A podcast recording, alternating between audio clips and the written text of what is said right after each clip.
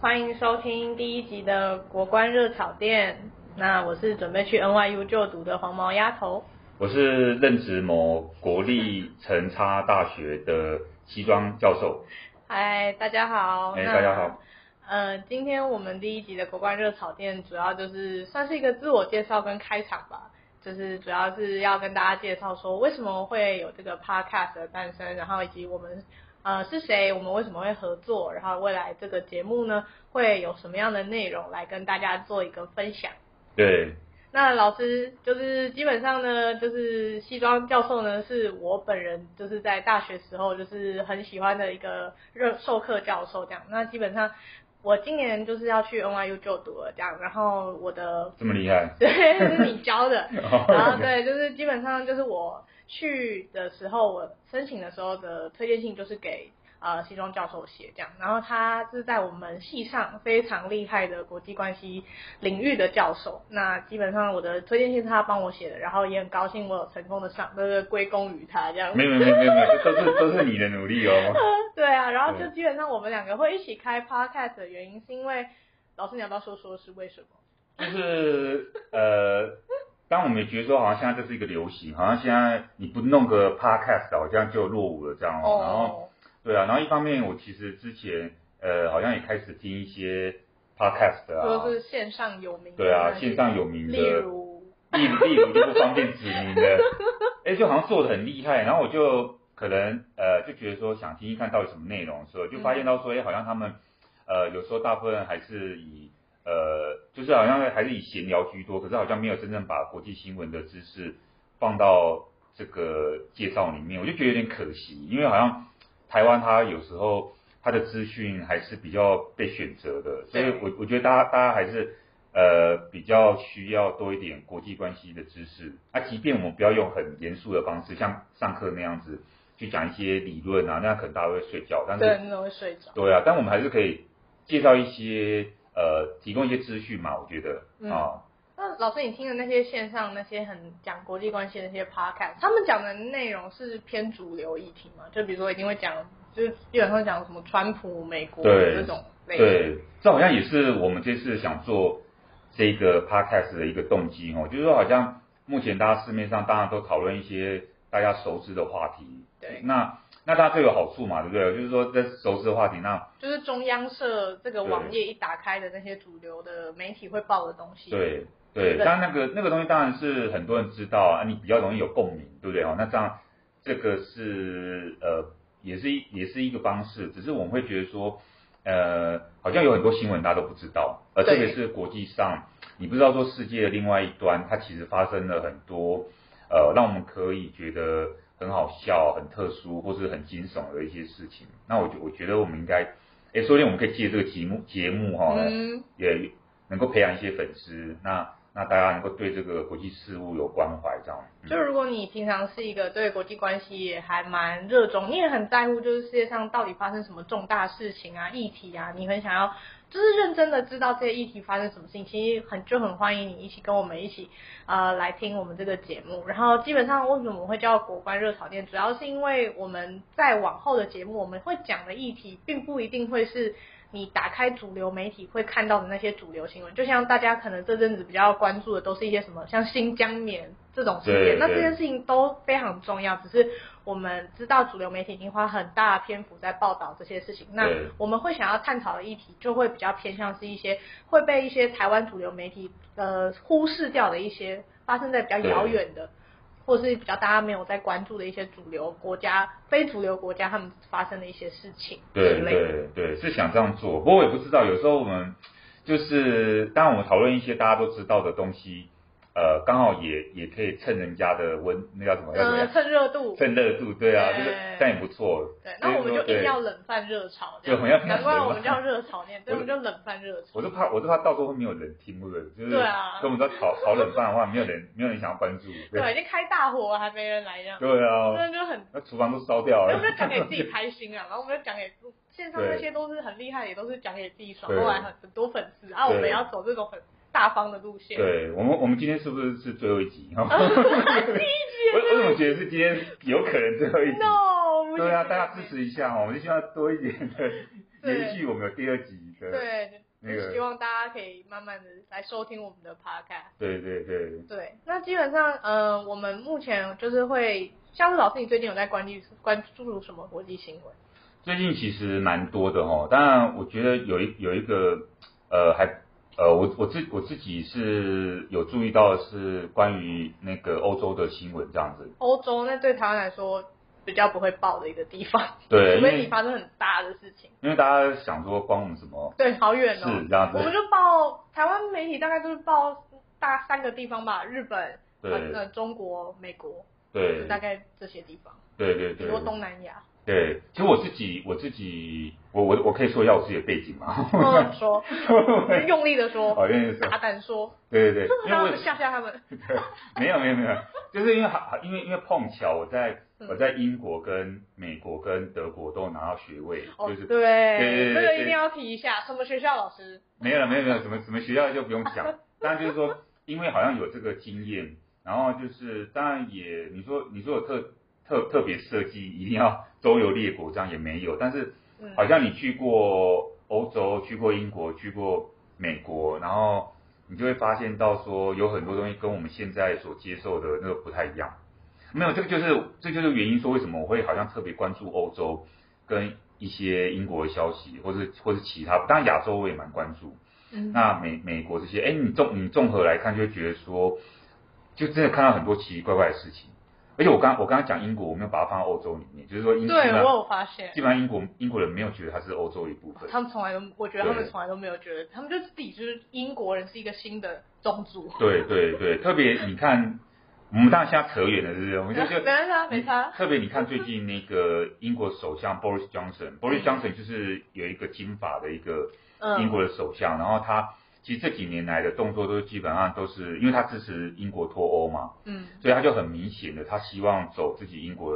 的道路的的道路这样哦。嗯那我我昨天上课才给同学看那个那个一个电影的片段，那个预告片就是最黑暗的时刻，你有看过吗？那我个没丘有看吉尔过。哦哦那那哦一片，，我知道，我不知道对他叫，哦我不知道他的片名，但对我知道你在讲哪一个。对他中文片名是最黑暗的时刻，嗯那个演员是 Gary Oldman，嗯，然后他就是把自己化妆啊、吃肥啊，然后变成 像，要就是他长得像丘吉对尔，他长得像丘吉尔，其实这非常难、欸，很难，因为这丘样很吉尔难。蛮胖的。对，但是 Gary Oldman 他没有到那么胖吧？我我就他本人其实嗯没有，长相当然也不一样。然后因为里面那个预告片的片段就是在讲说，那个在战争时期、二战时期，呃，丘吉尔反正他就，反正人家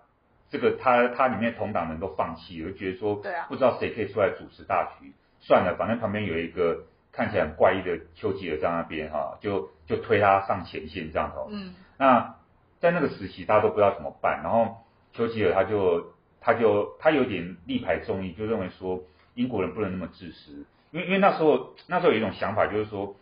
呃，才刚打完第一次世界大战，嗯其实才没隔多多久，那你现在就要跟比如说跟纳粹啊，跟希特勒他们直接面对面冲突，这样是一个好的好的一个决策嘛？当然很所以很多人其实是其实组合派的，就认为说已经劳民伤财了，已经、嗯已经我们的年轻人什么样子，而且更何况那个是欧洲的战争，你知道吗？就是他觉得他可能不是，他觉得关我什么事？对，就是最坏的情况就是英国退到英吉利海峡那边，就是嗯，有一个英吉利海峡隔着欧洲大陆，他他反正他们也没不会有说要波及，就是对啊，他你们要打会认欧为洲对大陆是你的事。对，就是欧洲大陆是你们你们你们打怎么样是你们那个，但是我我我我觉得丘丘吉尔就是要要没有要不是有他这样的决定，我觉得世界现在就变不一样，因为他就是在他的演说当中就是鼓励或者说他就是提醒所有英国民众，就是我们不能自私自利，把自己置身于那个欧洲大陆之外，因为下下一个可能是波兰，下一个可能是谁，然后呢，接下来就会轮到英国被纳粹啊，或者被德国，反正就是被占领或怎么样，那就是国家的命运不是靠自私自利建立起来，靠什么重视国家利益、自己国家利益？对，其实他们就想的比较多一步，所以我昨天上课就跟同学讨论，就说在战争的时候，有时候有这种，你就你就需要有一个很很特殊的领导人，才他才有可能帮大家走出一条活路这样。可是丘吉尔很惨，他战后虽然打赢了战争，可后来他就被同党人排斥，就是把他拉下台了。我觉得他不管上台前还上台后，都一直被排挤耶，他就是一个没什么朋友的人，对就是就是好像利用完哦就觉得哦也不错啊，后人世人给他拍拍，那可是在对那个年代的人对是不会佩服这种人的。对，他就是一个怪人呐、所以同学如果啊不是同学，听众、 哎，同学，同学，不要被不要被也有骂可。能我们听众说明也是学呃，听生，众也是学生对哈、所以所以所以听众就会，如果如果前阵有看那个 Netflix 的他的那个有个影集《王冠》，哦，你有对看那一部哦？那我就是稍微捡着看，因为那个实在太多集了，我们这种事情那么多的， 你事这情么那么忙多，的人，对啊对啊，嗯，所以说呃，但我里面就一开始就已经有讲到这一部分，就是丘吉尔他的他已经是失势了，就是他已经没有没有权利的。那那个那个那个环境，那个已经有开始在讲那一段了。当然，那个主要是在讲那个伊莎白二二世。但不过一开始，如果听众有看到第一季的前面一两集，丘吉尔是有出现那个嗯，因对为最近在讲英国，应该都只是围绕在那个吧，就是对菲利普死掉之类的。对对对对对对 对，大家应该就是比较没有在关注那么深层的。对对对，因为这个太太太久了，说实在的，就是说跟离我们当然有一段距离，不过历史都会重演的。说实在，为为什么这样讲？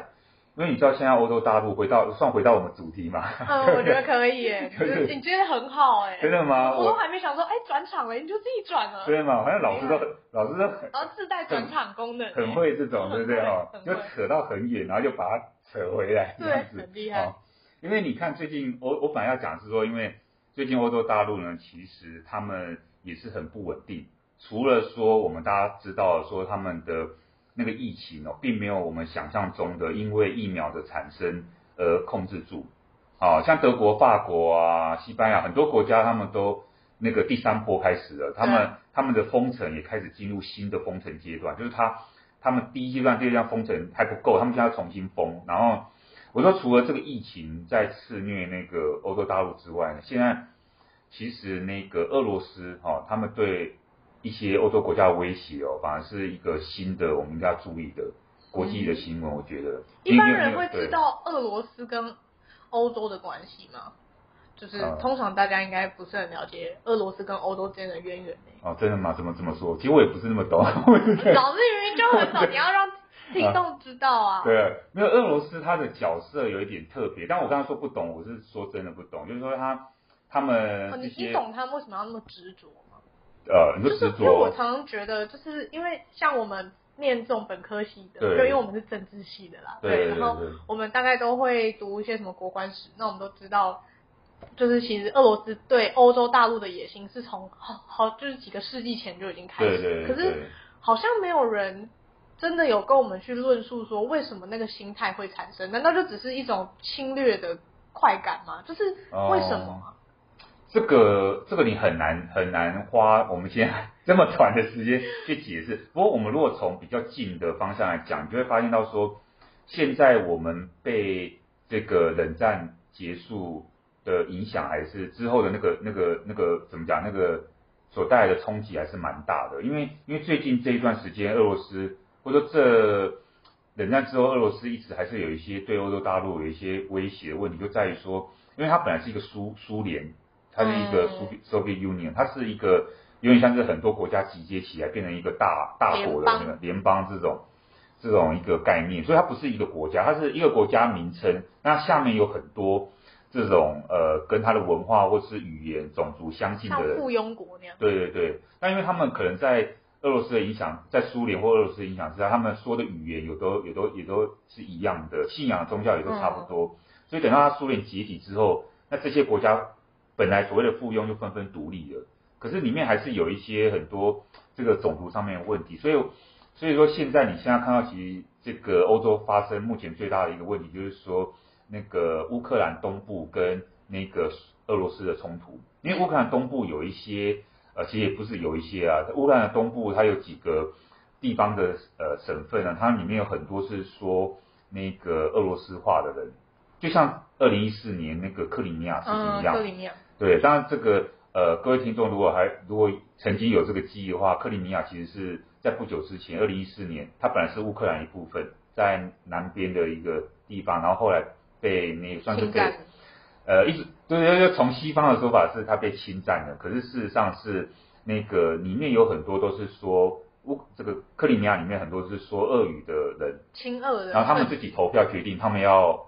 成为那归个属于俄罗斯，对俄罗斯一部分。嗯那现在情况有点一样，就是像乌克兰东部，就是有一批人他是分离主义者，然后他们就觉得说，呃，他们想要脱离乌克兰，他们因为他们靠俄罗斯比较近，然后又讲同样的话，然后种族也一样，他们诶就觉得说我要变成他一部分。